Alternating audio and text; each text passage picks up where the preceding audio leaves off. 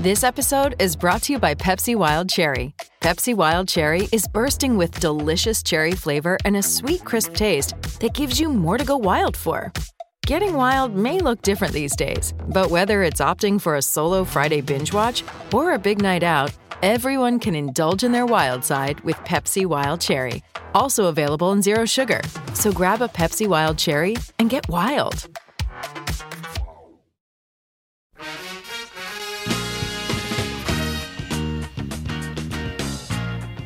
Welcome back, Tiger fans, to Rock M Nation's Football Podcast. I'm Nate Edwards. That's Brandon BK Kiley. This is Before the Box Score, your midweek check in during a bye week. Bye weeks are great because it's impossible for your Missouri football Tigers to lose a college football game. That is 100% fact. Science back that up. BK, how you doing, man? I'm doing great, Nate. It's good to be with you today. We have nothing to be negative about, and that makes me happy. How, how are you doing, my friend? Doing good. Coming over a head cold, so I got this nice, like worn out voice that I get to use to talk for the next hour or so. It's gonna be great. Uh, liquidating with a nice Bud Light to keep myself loose and ready to talk about Missouri football. We did get some good news off the field, actually, and I want to start with this because it's just it's fun. We got a new recruit. Remember when remember when Eli Drinkwitz was was good at recruiting? Remember when he was good at that?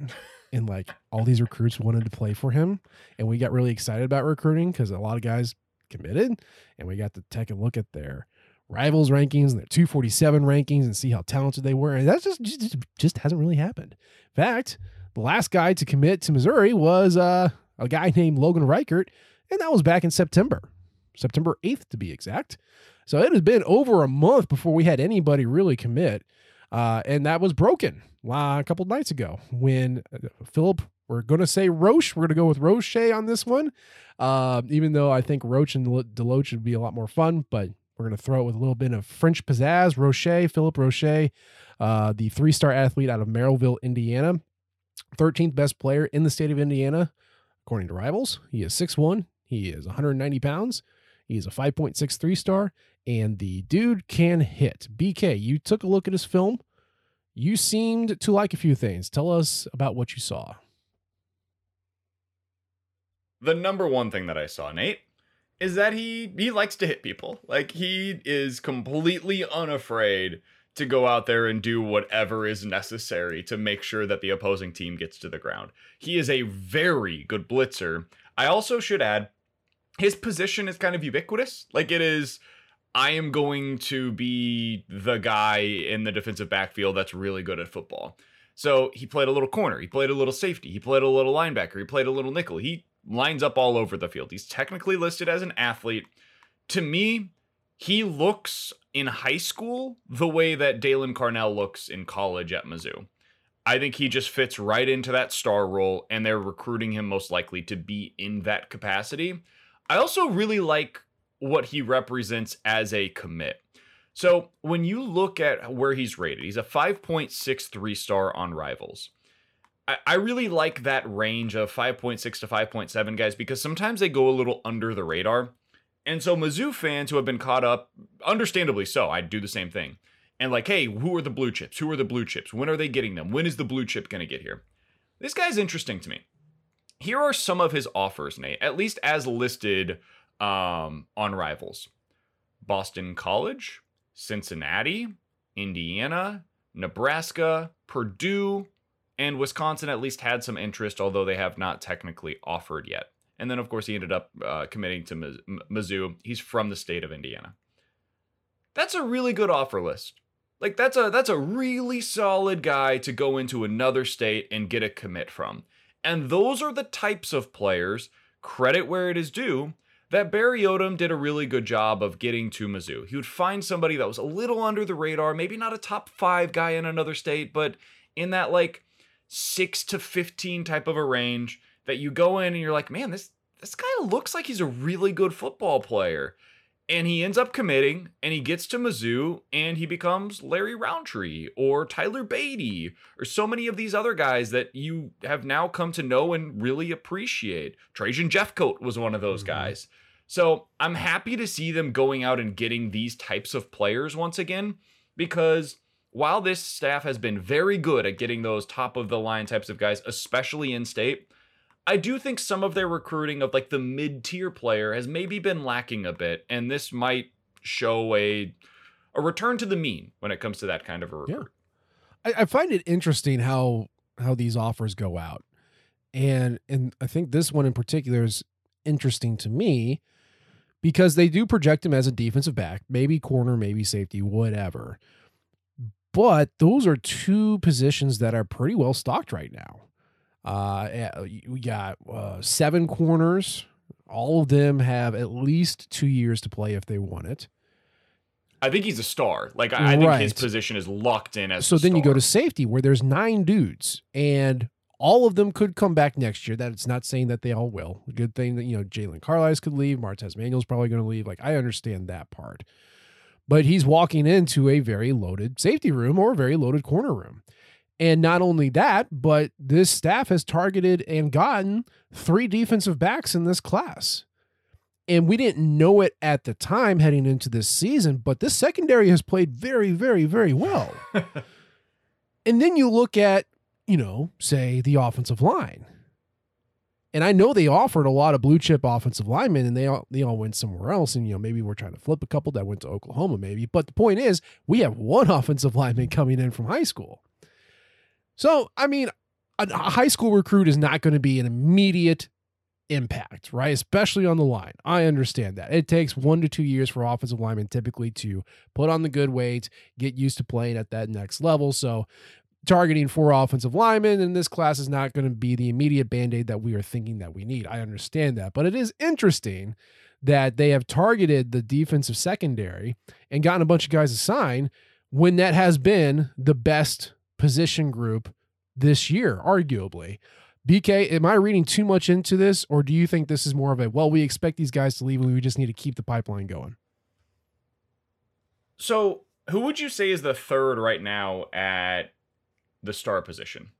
because th- I, I view it as being a different position. Yes. Like I, I understand that safety corner. Th- this is almost different. This is like a nickel, or but it's it's even a little different than the nickel. So that's that's why it becomes kind of difficult to discuss. It's like a combination of a safety, linebacker, nickel right, corner. Right. So if you have all three of those skill sets in one, that's what you need for this position. It's why it can, it can at times be a little difficult to recruit to the obvious number one right now is Martez Manuel. Yeah. Daylan Carnell is number two. Who do you think is number three at that uh, position? By right snaps, now? it's Tyler Jones, but I don't know if that's your actual long term answer.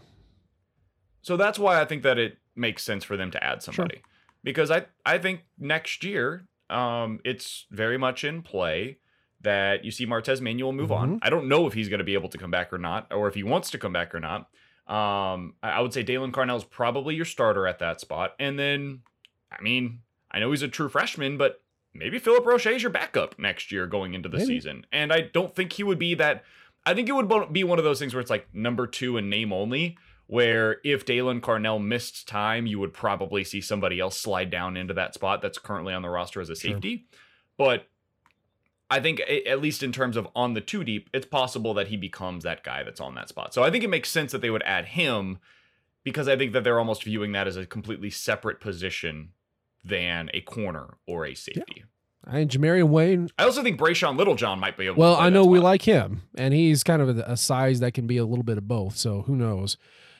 Isaac Thompson, Jamarian Wayne are your youngest safeties in the room right now. Uh, Isaac, I think, is more of a coverage guy. If I remember his play at SLU, uh, yeah. Jamarian Wayne was a wide receiver, so you know whatever that's going to be. Um, so you know, you got Nick Deloach, who's projected as a corner. He's a wide receiver right now, projected as a corner, and then Shamar McNeil, who is also projected as a corner. Again, none of this means anything until they get on campus. But three defensive backs, two corners, and a safety. Like I get that. I'm, that makes sense. Uh, it's just it seems like a lot. And looking at the the depth chart and the pop potential people to leave, yeah, I, I think it's more of an insurance piece, and obviously you need to have guys that can play these roles, and he seems like a very good uh, star player uh, as, as far as the, the position, not as a you know, uh, quality, but maybe both. So you do need that uh, with Martez leaving. It's just it's just curious. You know, you look at these offers and they offer you know a thousand billion guys because it's football, but the ones you get, it's it's kind of interesting that the the best position is getting reloaded the fastest, where the ones of need aren't. But then again, we are in the world of the transfer portal, and maybe the offensive line questions are not answered by high schoolers, but rather transfers from other schools. The uh, that that would be my guess. Here's a question for you, Nate, and this is a bye week type of a question because we don't know the answer, but just out of pure speculation. Martez Manuel, Joseph Charleston, J- Jaylon Carlies. If I set the over under at two and a half of them being done at the end of the year, not returning in 2023, I think probably Carlies it would be NFL related. Charleston Emmanuel just saying, you know what, I've I've done college football for a long time. I think I'm good here. Would you take the over or under two and a half out of those three being gone at the end of the So year? my my knee jerk reaction is under, but really, I I don't think Charleston leaves. Uh, Martez Manuel has another year if he wants it. I don't think he does. Jaylon Carlies is getting enough buzz in the NFL that he should probably go, but he could come back. I I, I think I'm going to go under and say Manuel and Carlies leave. Charleston comes back, but I'm not super sold on Charleston coming back. What do you think? I, I'm not sure on Charleston. He's the one that I, I just don't know about. Like sometimes there's some personal stuff that goes into this as well. We know he has a little one. We saw how sweet sweet she is whenever uh, he, he had his little little kid uh, up at the press conference with him. So I don't know, man. There's just a lot of stuff that goes into these decisions that we don't know about. I would probably say all three are likely to go. Manuel, just because he's been doing this for a long time now, man, and it's a lot, and he might just want to get on with his Mhm. Life. Carlies's for the same reason as you, NFL. If they decide, hey, we think you're a top 100 pick, man, go get your money. I, like, go get it, go earn it. You've des- you've earned it. And Charleston's the one I, I'm with you. I, I don't know. I don't know what his aspirations are at Mizzou, but it, it almost seemed like he kind of wanted one more try to Mhm. to get an opportunity to do this at Mizzou and then kind of move on from there. And maybe this is as simple as, hey, they need to be able to revamp the numbers in that position Sure. group. You know, they they like Carnell. They they think that one of those guys from last year can be a starter for them next year. Um, you've got some options. Hibbler is a guy that we know is more of a thumper, so maybe he plays that role that uh, Charleston was in this Mhm. year. And then Thompson is in the role that Carlies was in. Carnell is still in that role that he's been playing this year with Manuel being gone, just more so. He'll get more snaps. I could see them doing something like that, but then you've got to be able to, again, backfill Mhm. that spot. So I think it makes some sense. And I also agree with your assessment about the offensive line. I don't think that's a position that you recruit high schoolers to immediately improve. I think you had guys in last year's class that will eventually Mhm. help you there. Yeah. I think you've got a guy in this year's class that will eventually help you Mhm. there.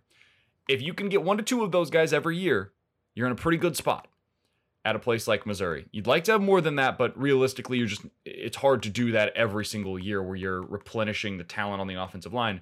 And then you got to go to the portal Mm, and you got to find probably one or two starters to be able to help you out Yeah. there. Man, I'm looking at uh, Missouri's NFL draft picks in the defensive secondary since 2000.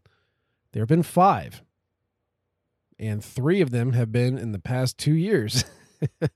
uh, You had William Moore in 2009, EJ Gaines in 2014, then Tyree Gillespie in the 21 draft, Josh Bledsoe in the 21 draft, Caleb Evans in the 22 draft.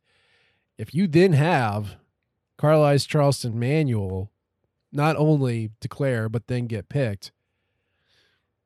I think one of those gets yeah, picked. probably not all three, but man, like we you remember when we did what was that? That was that was a COVID year, right? The 20 all Missouri draft where we picked guys and Yeah. we both commented, "Wow, there's not a lot of good good guys in the Missouri history that played in the secondary." Uh, we've got some better ones recently, which you got to have if you want to succeed in today's game, the modern game anyway. And uh, so that's good. I, that's that's that's great. Linebacker too. Over the last few Yep. years, you've had some linebackers that have been added to that list. With Nick Bolton going in the second round a few years ago, I think you could see Tyron Hopper Oh, uh, selected in a very similar Yeah, area this year. Absolutely. Linebackers, you got Sean Weatherspoon in 10, Andrew Gachkar in 11, Zaviar Gooden in 13, Kentrell Brothers in 16, and then Nick Bolton in 21. Not just D line Zoo anymore. Well, we're not D line Zoo anymore, but we got everything else, I guess. I don't know. So, yeah, hey, welcome, Philip. That's a long, roundabout way of saying, hey, thanks for committing to our team. Hopefully, you sign in December. That's pretty cool. Eli Drinkwitz met with the press this week, as he usually does. Made a comment today, or I guess yesterday, that uh, caught a couple people's eye. they said that uh, the youth were, were taking over practice this week, given that it was a bye week. And of course, given that everybody's injured, it seems that a lot of the freshmen were taking snaps with the ones, or at least getting a share of the snaps with the ones. He called out specifically our boy Marquise Gracial, which was very nice to hear. But not only that, a little bit of DJ Wesolak, a little bit of Jalen Marshall, Max Wisner, uh, Mekhi Miller, which of course he saw the field, so that wasn't breaking news. Tavorus Jones, which he also saw the field, so that wasn't breaking news. But whose name came up? But of course, Sam Horn. Now he's saying that he's not he did not bring Sam Horn up himself. This is Eli Drinkwitz. He was asked directly about that. And he said he's got to earn his time just like everybody else. And he's taking the rotational snaps and all that good stuff. So, okay. But, you know, we've been complaining about not seeing the youth on the field. Well, at least they're seeing the practice field, BK. So I don't know if anything's going to develop out of it or it's just, you know, we don't have a game this week. So let's see what we got. Is there anything that you're hoping to see from this, or has this staff beaten it out of you that they're just going to play the old guys and you need to shut up? Well, I don't have any reason to believe that this is going to suddenly have them put a bunch of these young guys on the field. Like just because they're practicing with the ones doesn't really mean anything to me. And I, I found his quote. I wanted to read some of this for you because I found it to be interesting. Um, let's start it here. If you don't have a full comprehension in college football, bad things happen. So whether that's at a as a wide receiver, an offensive lineman, a quarterback, or running back in protection, they have to be able to for them to do that. That's our job as coaches to get them to that spot where they do understand things. That's what we're trying to do this week. No different than we're trying to do with Armand Membou, Marquise Gracial, uh, Tavorus Jones, Isaac Thompson, Jalen Marshall, Kyron Montgomery, Arden Walker. These are guys that have proven that they have ability. We just have to keep bringing them along and we've got to continue to develop them. So, a lot of freshmen around the country don't play. That is, mm-hmm. it, it's hard. It's really hard to get on the field as a freshman. I think that what we have seen so far this year from Luther Burden is a perfect example of what he's talking about to be able to fully function. Hell, we could use even to further this point, and we've talked about this before, Dominic Lovett. What we saw last year from him versus what we're seeing this year from him. It looks like a different player. What's changed? Well, it's kind of twofold, and I do think this is why it's more to the conversation than just saying these guys aren't ready to get on the field. In one part of the conversation, his usage has changed. His his usage in the offense is not the same as it was last year. Dominic Lovett last year was asked to do a little bit of everything. He was lining up outside, he was lining up inside, he was being asked to run routes down the field, he was r- being asked to run routes uh, at or near the line of scrimmage. And that put a lot on a young guy's plate.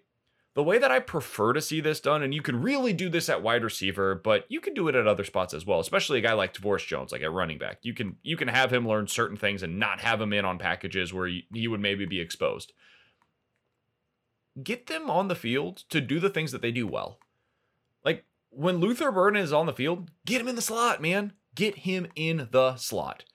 And I understand that you already have one slot wide receiver in Dominic Lovett. He is excelling there this year. That's been a change that they've made. They're putting him more in the slot.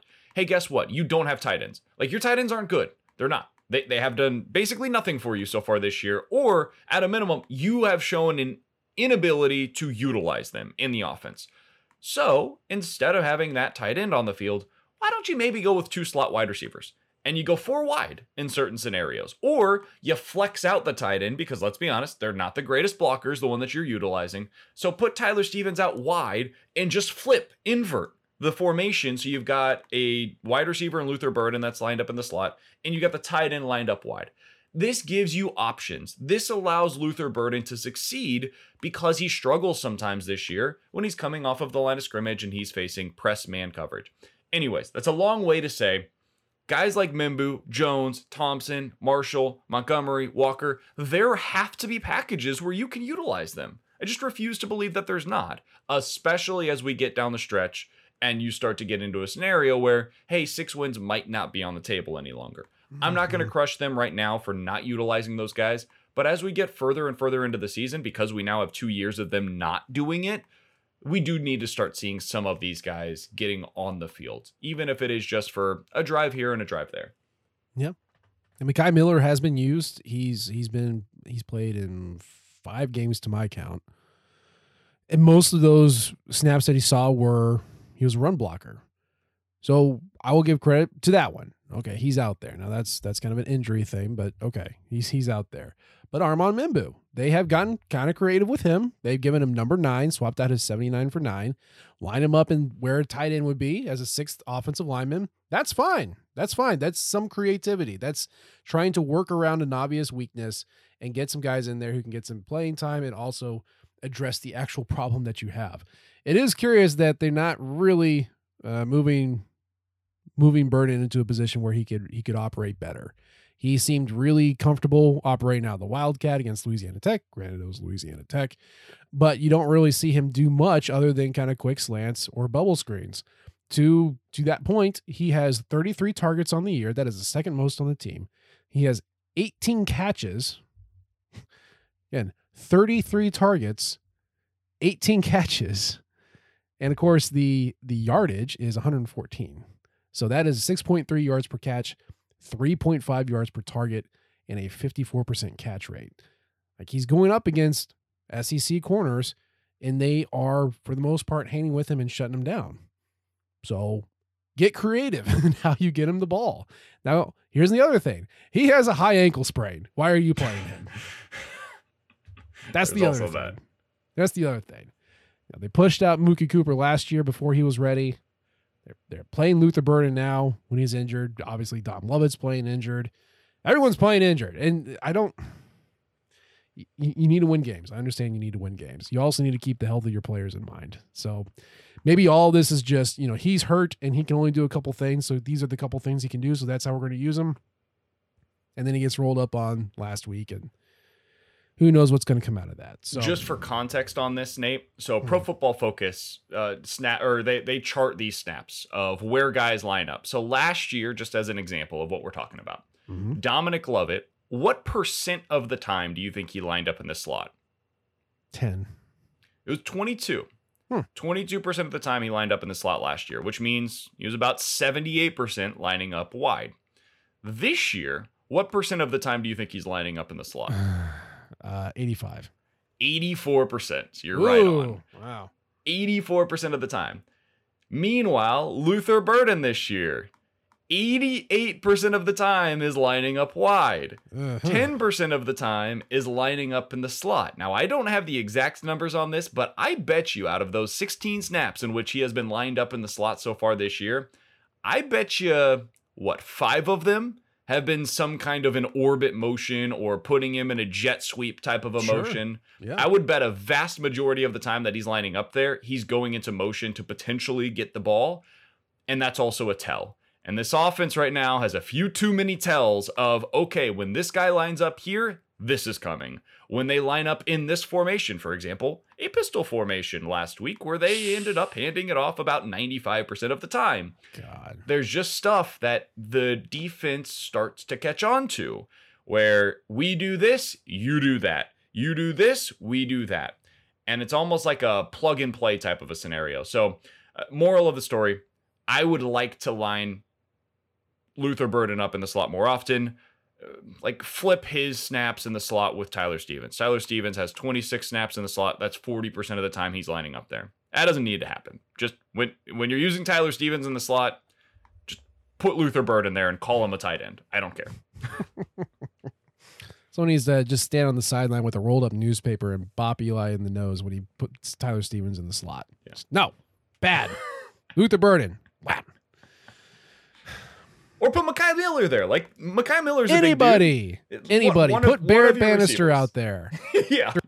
Like anybody. You're making man. you're making life easier for your wide receivers when you line them up in the slot. It, it Yes. becomes way harder when they line up outside, as we're watching this year, where the two primary outside wide receivers are Tauskie Dove and Luther Burden, and it's no surprise that those are the guys that are having the most struggles to be able to get open consistently and aren't having a very high catch rate as a result of that. My So, God. Tauskie Dove, 21 targets, nine catches, 101 yards. Yeah. On the outside. That is a 42% catch rate. That is by far his worst. I mean, God, what was it? Uh, his sophomore year in 2020, 44 targets, 30 catches, 300 yards, 68% catch rate. Even And last he's year. always lined up outside, but Yeah. it's just it's it's becoming more difficult for him this year, and I, I can't really explain why that is, but yeah, it's tough. I mean, just, just point point to anything. No Tyler Badie, not a very good offensive line, a different quarterback. Like there are, just pick your poison, man. It's just, yeah. Tauskie's out. Do you think year. that they get him more involved? Tauskie or Luther? Sorry, the young guys. Reverting back to the earlier Oh. God, I forgot that was the question I asked. Uh, no, no, because six wins are still on the table, and they are more uh, confident in the older guys to get six wins than the younger guys. Flat out. And I'm, uh, to be honest, I'm curious your uh, answer on this as well. And this can maybe dovetail into uh, our quarterback conversation, but I don't necessarily have a problem with that for the next few weeks. Over the next four weeks, if you want to say, hey, we still think six wins is on the table, and the way you do that is you beat Vanderbilt, you beat South Carolina, you beat New Mexico State, you beat Arkansas. Those are the four that you, you try to point to, right?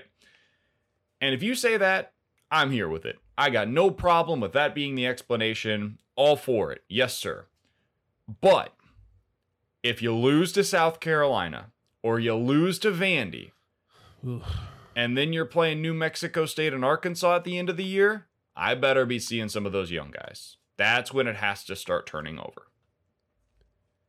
I mean, my answer is completely on like how confident am I, me, Nate Edwards, in getting to six wins? hmm And that's getting uh dimmer by the week. Uh at the same time, heading into this season, I said this team could improve and still be 2 and 4 heading into the bye week and we'd have no idea that they improved, which technically is true. They are about 10 spots better than they were at any point in the last 2 years mostly because of the defense. I will I will admit that openly, but it's still the quality of the team is better. So you're asking me is there is there six wins on the table and therefore should we I should I be okay with with the older guys playing? Uh, okay, Vanderbilt, yes, you need to win that. If you lose that game, punt on this season, put every freshman out on the field and close it out strong, baby. Uh, South Carolina on the road, you're not eligible to win. Right now, they have a 35% win probability, but Spencer Rattler is Spencer Rattler. So, yes, you have a wild card puncher's chance at winning South Carolina. Sure, I'll give it to you. It's Kaley Cuoco for Priceline. Ready to go to your happy place for a happy price? Well, why didn't you say so? Just download the Priceline app right now and save up to 60% on hotels. So, whether it's Cousin Kevin's Kazoo concert in Kansas City, go Kevin, or Becky's Bachelorette Bash in Bermuda, you never have to miss a trip ever again. So, download the Priceline app today. Your savings are waiting. Go to your happy place for a happy price. Go to your happy price, Priceline. New Mexico State's a win. So that's three. Now you got to pick Kentucky at Tennessee or home at Arkansas or home to Arkansas. And maybe KJ is injured. I don't know. Maybe Will Levis is injured for Kentucky. I don't know. Tennessee is not going to happen. So really, it's Kentucky, Arkansas. Ugh. That's so late though. like if you're so here's the thing, BK. Let's say you win Vanderbilt, gets you to three. You win South Carolina, that gets you to four. And then you lose Kentucky and Tennessee and you win New Mexico State. Now you're at five. Well, Five New, New. Mexico State, you should see the young guys no matter what. You should, you should. Can this team pull away from them? That's the question. They, They have should. They have to. Y- yes. Yeah. My answer is yes. Yeah. Uh-huh. Okay. Well, we were, we thought about that with ACU as well, and it didn't. So I know. like, I'm just saying. I'm trying. I'm trying to be. Well, I'm not trying to be optimistic. I'm not lying. I want you all Mexico to feel State- sad. Lost to Wisconsin 66 to 7. Yes, they did. I don't know if you've watched Wisconsin football a whole lot, Nate and the listeners. Wisconsin football ain't particularly good. Their coach got fired. like, Well, this- Jim, Jim Leonhard is the truth apparently because you know Paul Chryst got fired and then they put up like 700 yards on offense. But, Yeah. uh, you know whatever. that was also against Northwestern. It was in Northwestern again also not very good. There's a lot of bad college football out there, ladies and gentlemen. Um, yes. you you should like not put 66 points up, but you should be able to pull away from New Mexico State and beat them either way. That being said, does present a super interesting spot against Arkansas. And that's Like, the thing. you- like, okay, You've got you- five wins and you've taken care of business against Vandy and South Carolina. The reality is you probably don't see them, the young guys against Arkansas, and then you see them in the bowl game. But And- then you still get two games against them. But uh, okay, so is is this a you, you're at you're at five wins? You have Arkansas at home. You got to go for it. You got to go for the six. You have to go for the win. I understand that. How terrible is it going to be if you lose? And that's that's really my argument for all of this. If you if you stay with the guys who are going to get you six wins, let's just say that's that's your your your your two buckets. The guys who get you six and the guys who build a six for next year. And you only stick with the with the senior bucket, right? If you didn't develop anybody and you don't get to a bowl game and you don't get those bowl practices, I mean, what are those bowl practices? I don't know, but like are you kicking yourself in the offseason or uh, is it truly you know hey we need we need not only win long term but we need to win now. And so no regrets. And i, I think that's probably going to be the answer but man there's just there's so many missed opportunities to see what you have in these easier games.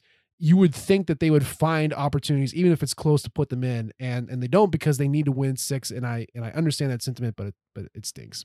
Yeah. It, if you're a fan though who just wants to see your team win, I do understand why you would be rooting for the best players to get in.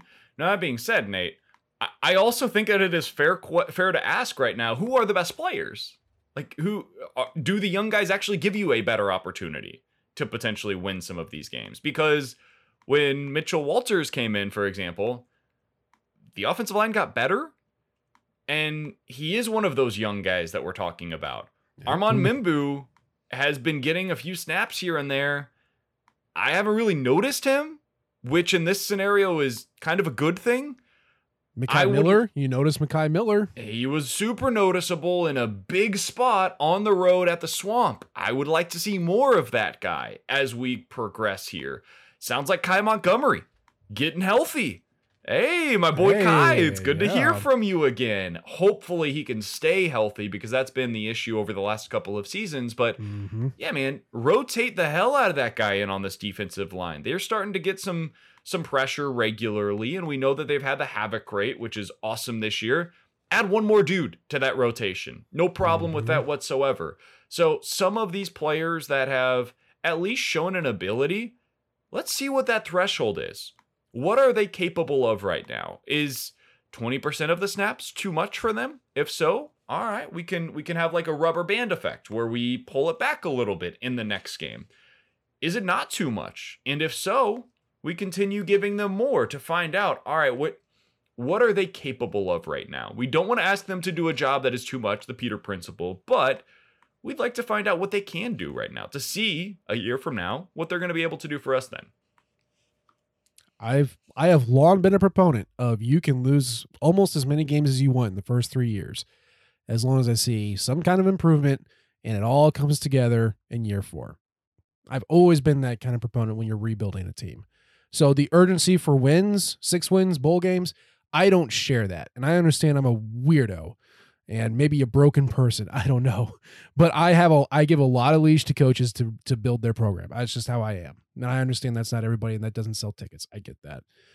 So for me, it's always I my eye is always to year four. How are you building to year four? How are you going to break out into year four? Break out to me is you know absolutely go to a bowl game, absolutely win eight or nine games, challenge for the division late into October or November. Like that's that's what it is, and then continue to build past that. You got four years to establish yourself, get that extension for another four, do it again. I that's that's just how, that's me. That's me. So I don't have that urgency, and I understand the coaches do. Not only because they have bonuses for it, but they would like to, to win games. I get that, and and winning games is more fun than losing them. I understand that. So for me, I would be cool putting in, uh, uh rotating in Sam Horn, rotating in Tavorus Jones, Kai Montgomery, everybody. I'm good rotating them in at any spot. You you just tell me when. If it's 10% of the snaps, 20% of the snaps, 30% of the I don't care. Just show get them on the field, feel it, experience it. Maybe get pushed on the grass by a guy who's been doing this for four years. like I, I don't care. Do it. And you're just with the understanding that they're not going to be great. You might give something up, but you know that I'm okay with that. And especially if your a unit is particularly bad, like that's fine. But I think that they are going to stick with their guys until six wins is off the table. And then, and only then, will we start seeing a heavier rotation of young guys. I understand that argument. I'm okay with that. It's not what I would do, but I'm not getting paid $4 million to run this team. So I, I, I go with Eli Drinkwitz's choice here. The other question that I would have is like, how do these injuries play into some of these decisions? Because Luther Burden is very clearly not anywhere close to 100%, and Drinkwitz was kind of put on blast for some of that with what I mean the the the visuals just weren't good, right? He comes into the game, Drink clearly told the broadcast crew, "Hey, he's got a high ankle sprain. He could barely make any cuts in practice and he's trying to gut through this." It's like, "Okay, uh seems like a not great decision, but all right, we'll we'll follow you here." And then when he goes off the way that he did in that game, it's like, okay, well, yeah, you you should probably go ahead and allow this guy to have a little bit more rest than what he's been getting so far. Mm-hmm. So I will be curious to see what his snap counts look like over the next couple of weeks if he continues to be slowed by that ankle. And it kind of reminds me last year of what we saw with Mookie Cooper. Yep. Who, over the first half of the season, was involved regularly with the snap counts. Like he was a guy that was playing most of the snaps for them. And then in the second half of the season, he was barely involved at all. Uh, in his last six or five games, it was four, eight, three, three, five in terms of his snap count for for Mookie Cooper. And the week before that, he had 17. So I think you could see something similar with Burden down the stretch, where he's just he's not playing very much because of that ankle, and they want to get him right for next season and that would allow more opportunities for a guy like Mekhi Miller. But I don't know if that exists on on these other positions. If we don't see Luther Burden again this year, I'd be sad, but I would understand why. Yeah. This is this is not he's not winning the Biletnikoff this year, guys. He's not winning the Heisman this year. He's not really contributing in an effective way if he has a freaking high ankle sprain. I'm okay with it. Pack him in, let him heal up, let him get better and then next year we'll try again. That's fine. I'm fine with that. That's probably the best idea. To keep trotting him out there and risk further injury is asinine to me. I would, I, would, I don't know why you would do that, but whatever. Again, I'm not the football coach. How's this play into the quarterback with decision, Nate? Because well, I oh. think that's the thing that most people are asking right now. And listen, I understand there are some of you that want to see Tyler Macon go out there and play. I we are not discussing him no. Because Missouri's football team, their coaching staff, have told us with their actions more even than their words that Tyler Macon is not in this conversation. Brady Cook is the starter. Earlier in the season, they decided to go to Jack Abraham as their number two. He threw three passes, two of them were picked. He's no longer their number two. I'm not sure Jack Abraham. I, is he around? Is he MIA? We're not he's, really sure. No, he's still there. He's still there. Yeah, maybe. Um, Sam Horn is definitely there, and I believe him to be the number two quarterback right now. If anything were to happen to Brady Cook, I'd bet you Sam Horn's the one that would go into the game. Nate, would you play Sam Horn coming out of this bye week? You're going up against what is almost certainly the weakest Power Five team remaining on your schedule. The one easier game would be against New Mexico State at home. It is a home game coming off of the bye week where you could integrate him into the offense. Would you make the change this week from Brady Cook to Sam Horn? Absolutely. I absolutely would. Because again, I don't care about six wins this year. I care about the long term health of this program. And to me, without having to seen him, so I understand how stupid this sounds, to me, Sam Horn is your long term quarterback. I do think Brady Cook, outside of the two interceptions, had his best game of the year against Florida. I also think it wasn't a very good game. and so it, those two things can be true. He can be your best option and he can also be not be your long-term option. So if you want 6 wins, go with Brady Cook. I don't particularly care much about 6 wins in a bowl game. I care about getting ready for the future, the long term with the young guys. So for me, I would absolutely put Sam Horn out there. Vanderbilt is much better than they were the past two years. They're still not very good. Like you said, they got two weeks to integrate him, figure out what he does well, get those reps with the ones. This is your time to do it. If you do it, do it now and just get him ready for 2023. What do you think, BK? I would not. Um, and I know this is going to be the unpopular take because I would, if I had to guess on the results, if we put a poll up today of who who should start on next Saturday, Brady Cook or Sam Horn, what do you think? 70 30, 80 20 in favor of Sam Horn? I can tell you tomorrow, but yeah, I'd say probably let's split the baby, say 75 25 Sam Sure. Horn. some somewhere around that feels right. I think that the the tide has shifted and people are done with Brady Cook. They just don't they don't want to see it anymore. And I I really do get it to a degree. He hasn't played particularly well. He hasn't forced the issue and it's not a situation where he's a guy that people wants to see any longer and you have the pedigree coming off of the bench with uh, the four-star quarterback that came in after last season and you want to see Sam Horn. I get it. I really do. You have the bye week, you have the weak opponent on the schedule. It sets up where this was always, we talked about it before the season. This was always a scenario where if things went awry in the first half, you could maybe make that change now. I would not.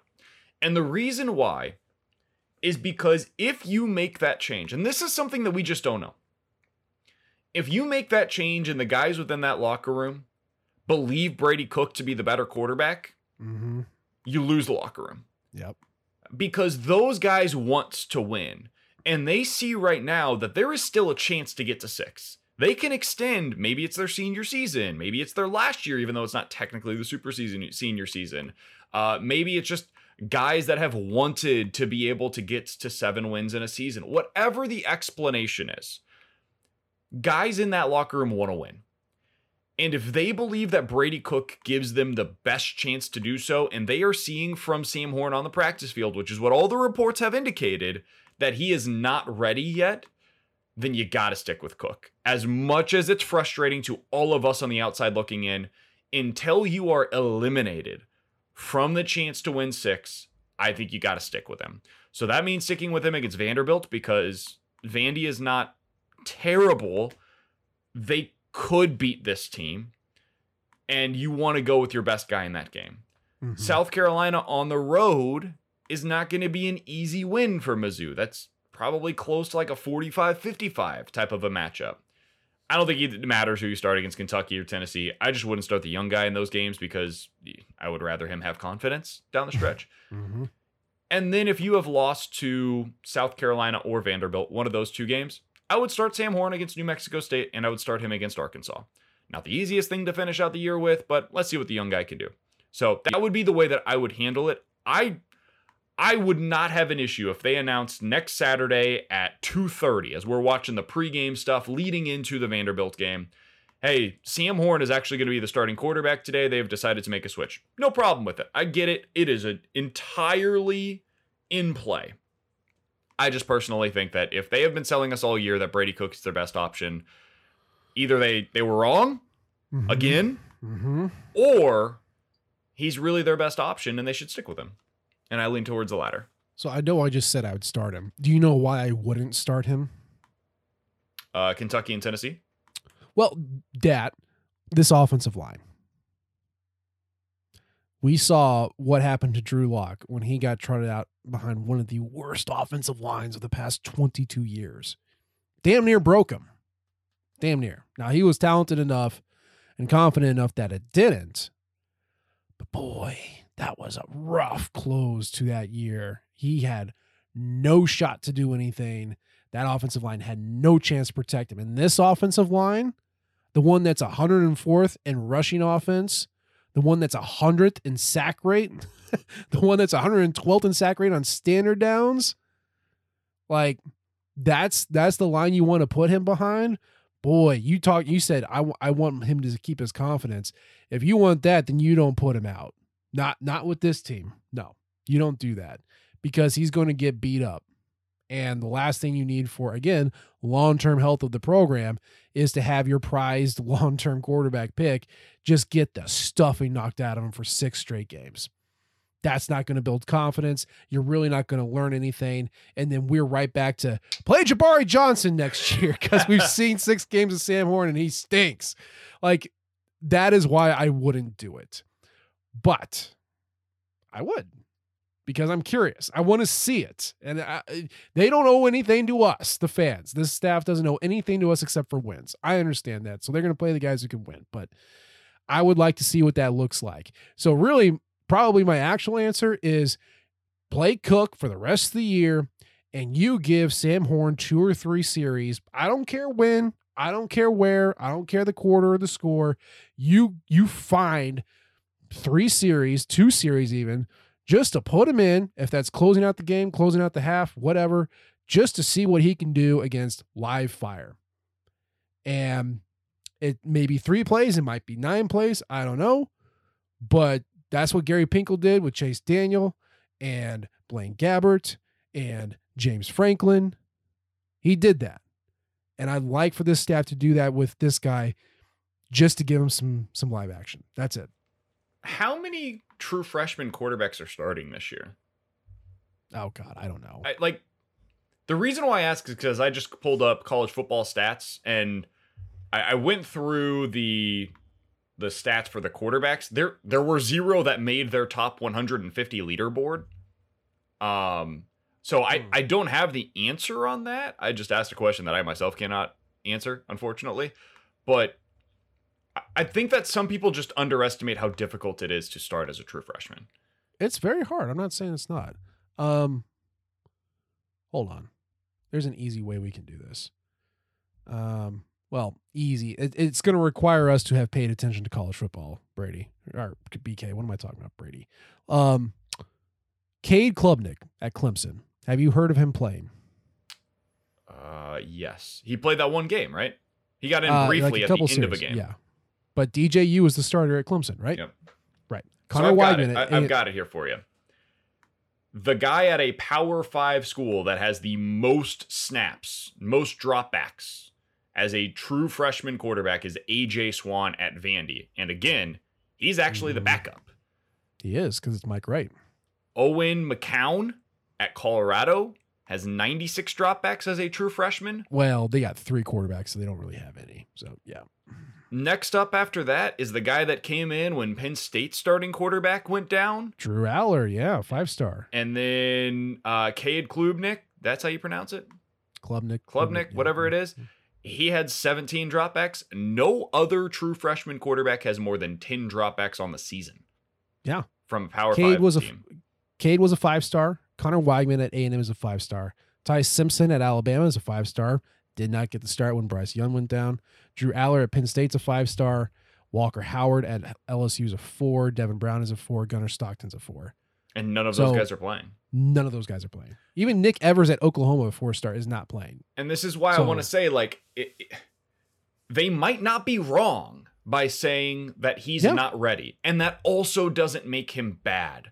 I know that we want so badly, dude, for this to be like a everything works right away. And I'm not necessarily speaking of Mhm. you, Nate, but just in general, as Mizzou fans, we Yeah. all so badly want Luther Burden to be great right away. We Mhm. want Tavorus Jones to come in and just dominate as a true freshman. We want to see Sam Horn come in and show us, like, okay, he is the future. There's no doubt about it. Man, what if he came in and he really struggled? Mhm. Because that's that is more than possible that he would come in and not have great numbers as the starter.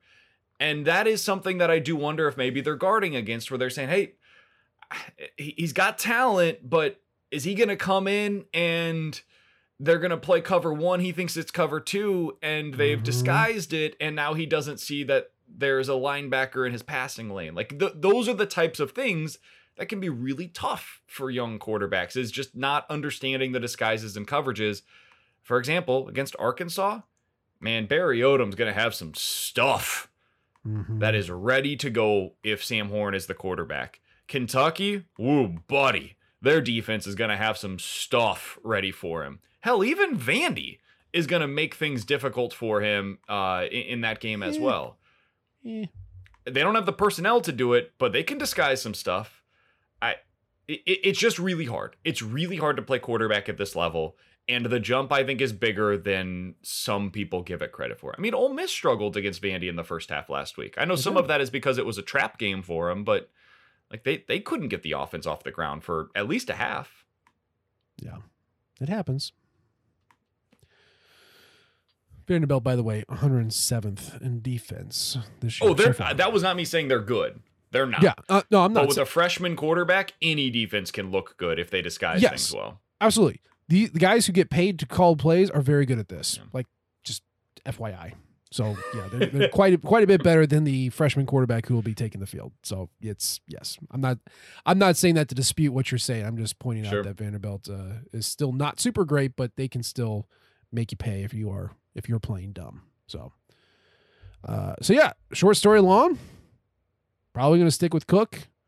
The real answer is to rotate Sam Horn in just to get some experience, but they're probably not going to do that until six wins are off the table, which could very well be uh, the last game of the year when we find that out. So uh, expect Brady and hope we see a little bit of Cook. Or yeah, hope, expect Brady. Hope to see a little bit of Horn as we as we go through the year. There we go. I don't want to talk about Florida. We're not going to talk about Florida. Any parting shots? I don't think so, man. Uh, excited to watch the Vanderbilt game in a in a weird way. Like I'm I'm genuinely curious to see what they decide to do. I think based on their history, we have a pretty good inkling on what it will look like, and it'll mostly Mhm. be what we saw previously. Same Mhm. guys, same scheme, same results. But I think that it could be interesting. And if they decide to do something different, like Kai Montgomery, for example, I'd like to see Oh, that guy get on the that. field. That'd be fun. Love to see You that. know, may- maybe we do see a little bit more of a rotation with Mekhi Miller getting in. I think some Mhm. of that stuff is possible, even if it doesn't result in a change at the quarterback position. So, I think I think that's what's compelling about this team down the stretch, and I do want to see, especially against South Carolina, what they look like in that game. Me too. Yeah. I, I, I like like you. I don't know what's going to happen. You've got two weeks before that game, so uh, this staff is very good at taking most prime cut of beef tenderloin and turning it into hamburger. But who knows? Maybe they'll surprise us with two weeks off and all sorts of opportunities to play the new guys. But that's going to be our show for today. As always, we appreciate you tuning in, listening, and giving us all sorts of feedback because we love that sort of stuff from you guys, as well as the downloads and the subscriptions. You can follow us on Twitter. I'm at Nate G. Edwards. He's at BK Sports Talk. And of course, you can follow the Rock M flagship at Rock M Nation. We appreciate you tuning in this time. We'll try to do better next time. And until then, MIZ. ZOU.